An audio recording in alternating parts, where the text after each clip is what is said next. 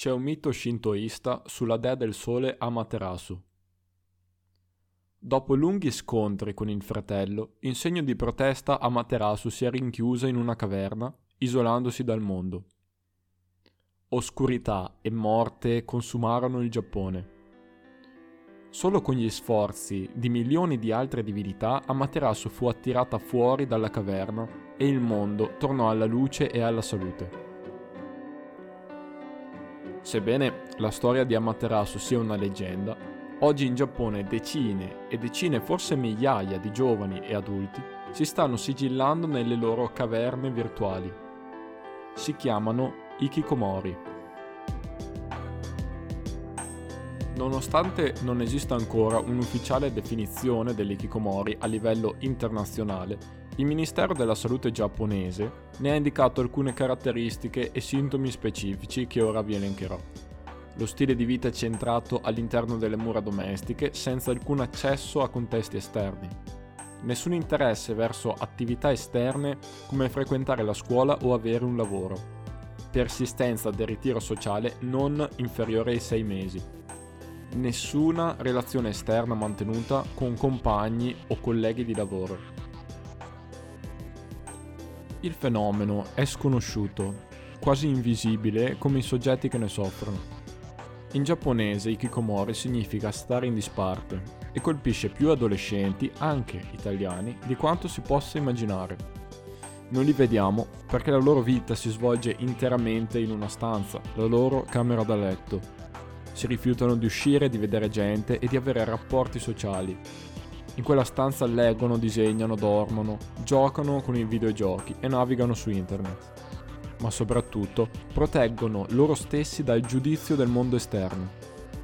Chi attribuisce la colpa del disagio alle nuove tecnologie sbaglia di grosso.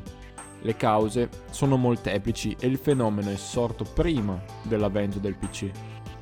Di noto c'è che l'isolamento può durare alcuni mesi o anni ma una cosa, sostengono gli esperti, è certa, non lo si risolve mai spontaneamente. Casi Clinici è un podcast che si propone di raccontare le esperienze di psicoterapia più strane, più inquietanti e più geniali presenti in letteratura.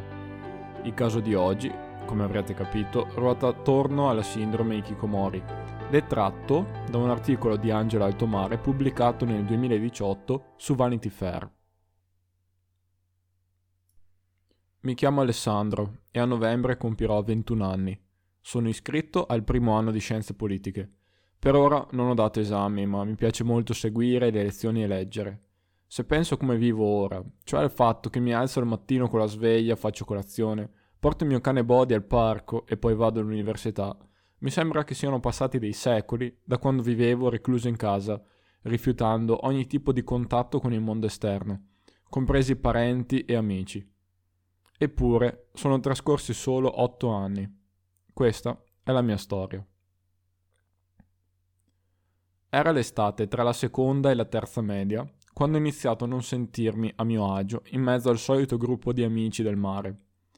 Rispetto all'anno precedente erano molto cambiati. Alcuni avevano la ragazza e ci stavano sempre appiccicati.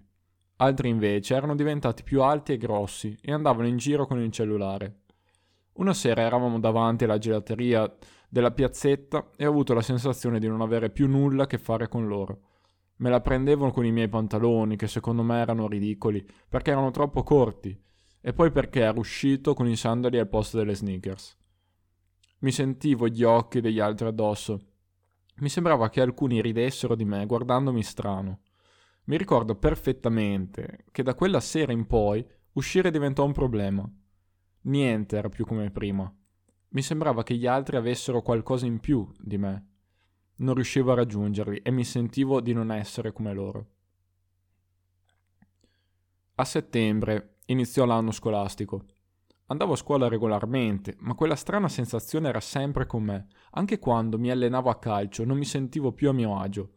Giocavo da sei anni nella stessa squadra e conoscevo praticamente tutti, ma in campo e negli spogliatoi era come se avessi la sensazione di essere osservato e di essere sempre costantemente giudicato dagli altri.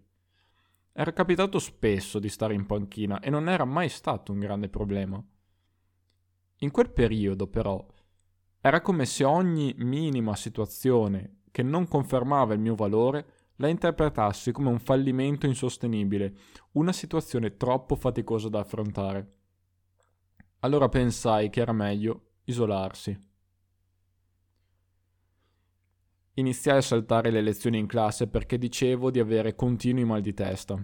Mia madre era preoccupata e mi portò a fare delle visite mediche. I dottori dissero che non avevo niente e che probabilmente si trattava solo di un po' di stress e che i mal di testa, così come gli attacchi di mal di pancia, erano tutta una questione psicologica. Io però non stavo bene. Non sapevo come spiegarlo. Se di mattina stavo a letto, di pomeriggio giocavo con i miei videogiochi preferiti. Solo così riuscivo a sentirmi rilassato e tranquillo. A fine ottobre passai una settimana di fila a casa perché non riuscivo ad alzarmi dal letto. Iniziai allora a pensare a come giustificare la mia assenza nel caso fossi tornato a scuola. Dal mio punto di vista non avevo più scuse. La scusa del mal di testa o del mal di pancia non reggevano più. Mia madre non sapeva più che cosa dire e allora iniziò il periodo degli scontri. Mio padre ogni mattina mi trascinava giù dal letto e tentava di portarmi con la forza in classe. Io mi opponevo. I miei genitori si misero in testa che in realtà io volessi stare a casa per giocare e che non andassi a scuola perché non avevo voglia. Quindi era colpa del computer. Nessuno aveva capito niente. Nessuno poteva comprendere quel mio comportamento, né i miei genitori, né i professori, né i compagni di scuola e, a pensarci bene, neanche io capivo cosa stesse succedendo. Ero letteralmente terrorizzato al solo pensiero di uscire di casa. L'unico posto in cui mi sentivo al sicuro era la mia stanza, il mio rifugio. Dopo qualche tempo, mia madre mi portò da una neuropsichiatra per provare a capire cosa stesse succedendo.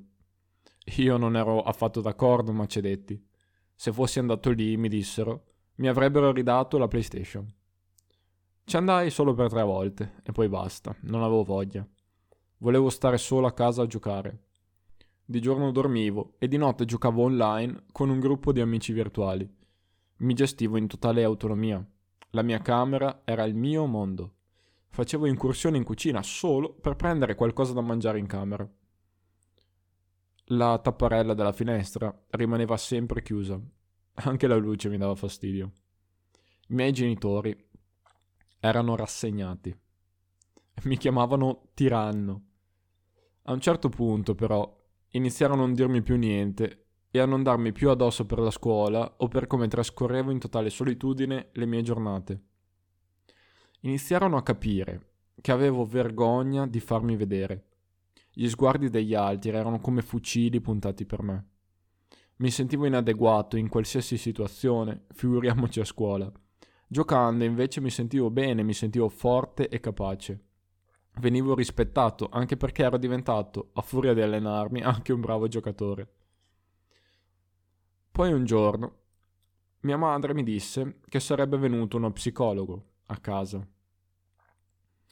Io le dissi che non c'era nessun problema, perché non sarei mai uscito da quella stanza. Ma Fabrizio, lo psicologo, trovò il modo di entrare infilando sotto la porta dei bigliettini.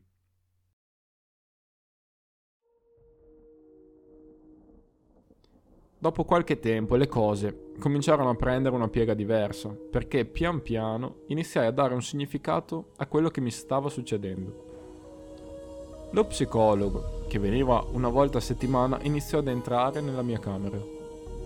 Mi interessava sentire cosa pensasse del mio modo di giocare, mi piaceva poter ragionare insieme, sentivo che riuscivo a dare più senso a quello che mi circondava. Sono tornato a scuola dopo molto tempo, recuperando gli anni in alcuni istituti privati. Fabrizio mi ha aiutato molto a superare il disagio, ma credo che sia stata fondamentale anche la vicinanza dei miei genitori. Ora sono felice di potermi guardare intorno e di poter essere di nuovo guardato senza vergogna e senza paura.